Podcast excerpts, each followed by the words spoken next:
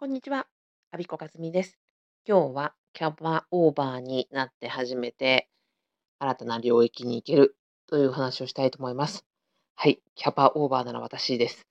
えっ、ー、と、実は先月7月1ヶ月間でコーチングを受けてくださった方が19人いらっしゃいました。これは私の中ではあの過去最高記録を更新ということになりました。いや、本当になんかありがたい限りだなって思ってます。あの、正直開業して3年目に入ってますけども、コーチングゼロの月もありましたし、本当になんか2、3人だけっていうこともあって、コーチングやってますというのもなんかはばかられるような時も本当に多かったので、こんなになんか忙しくていっぱいいっぱいで、なんか回りません、キャパオーバーですと言えること自体がね、本当にありがたいなって思ってます。で、続けられたことによって、あの、なんかお久しぶりのね、方、えー、去年コーチングを受けたんですけども、1回とか、えー、前からは知ってたんですけど、改めて申し込みたいとか、そんなお声もいただいていて、あなんかこう、低空飛行ではあるんだけれども、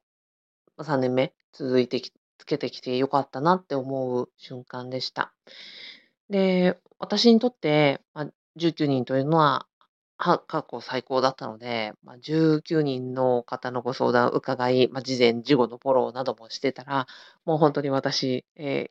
ー、助けてっていうぐらいですね。あの、回ってません。はい。仕事があれこれ溜まっていたり、えー、やるべきことがやれてなかったり、えー、しております。あの、これをお聞きの皆さんで、おいおい、あびこ、あれ、忘れてないかい、あれ、手ついてないよ、こんな連絡来るはずだけど、どうしたの？ということがありましたらば、もう遠慮なくですね、コメントやレターでお寄せください。私、本当忘れちゃってます。はい。で、えっ、ー、と、こんなキャパオーバーの私が、こういう時によく思い出すのがね、えっ、ー、と、私、新卒の時にトヨタグループの自動車部品メーカーの人事にいたんですね。その時のことをよく思い出します。その話をしたいと思います。トヨタ生産方式で、まあ言葉は聞かれてると思います。自動車の生産ラインを極限まで効率的に行って、でそれでコストを削減し、働く人も働きやすく、え、ー、と、お客様にそのメリットを還元できる仕組みがトヨタ生産方式になります。で、このトヨタ生産方式の、神様と言われたトヨタの元社員で大野太一さんという方がいらっしゃるんですね。でこの大野太一さんという、まあ、伝説のトヨタ生産方式の、まあ、神様のような方です。この方が、たくさんのこのトヨタ系列の工場を回って、あの、トヨタ生産方式をね、徹底的にやるために指導に入られている。で、その伝説のエピソードが一つあります。生産ラインって、例えば45秒でワンサイクル回るラインとか、1分半で回るラインとかあるんですね。例えば45秒で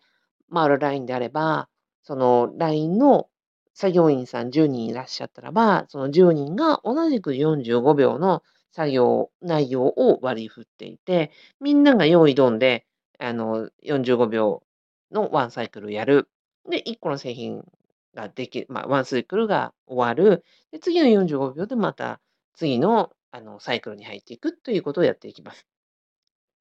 で、これを、ま、0.1秒の改善と呼ばれるような改善を繰り返し、45秒、40、えー、4.9秒にしていく、また0.1秒減らしていく、そこにの積み重ねが、まあ、トヨタのその生産方式によるコスパの良さ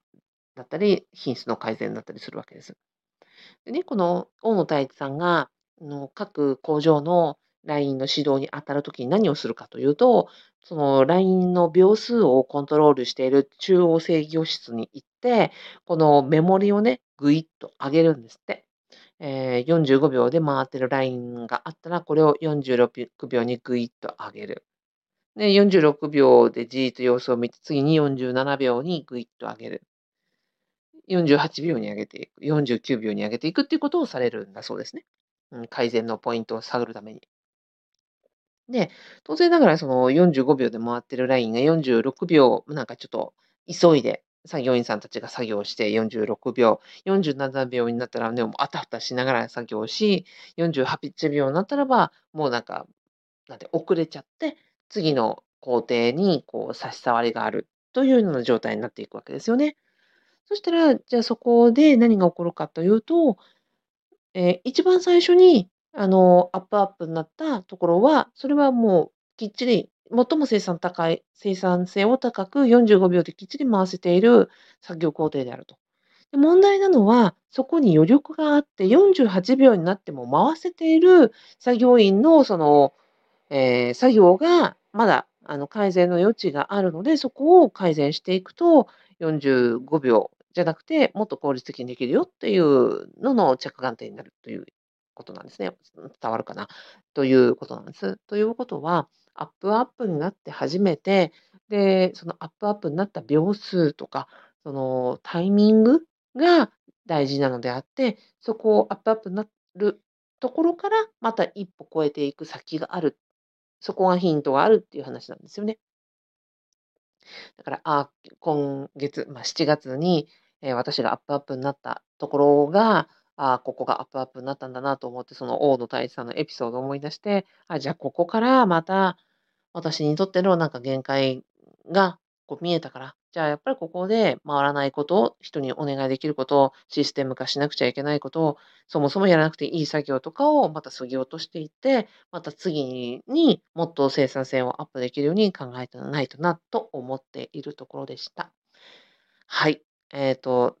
イメージ伝わったかな。はい。アップアップなので話がまとまってなくてごめんなさい。えっ、と、アップアップになった時には、その時にこそ、えー作業を効率化して生産性をアップできるチャンスであるということをお伝えしたくてお話をしました。アビコカズミでした。最後までお聞きいただきありがとうございました。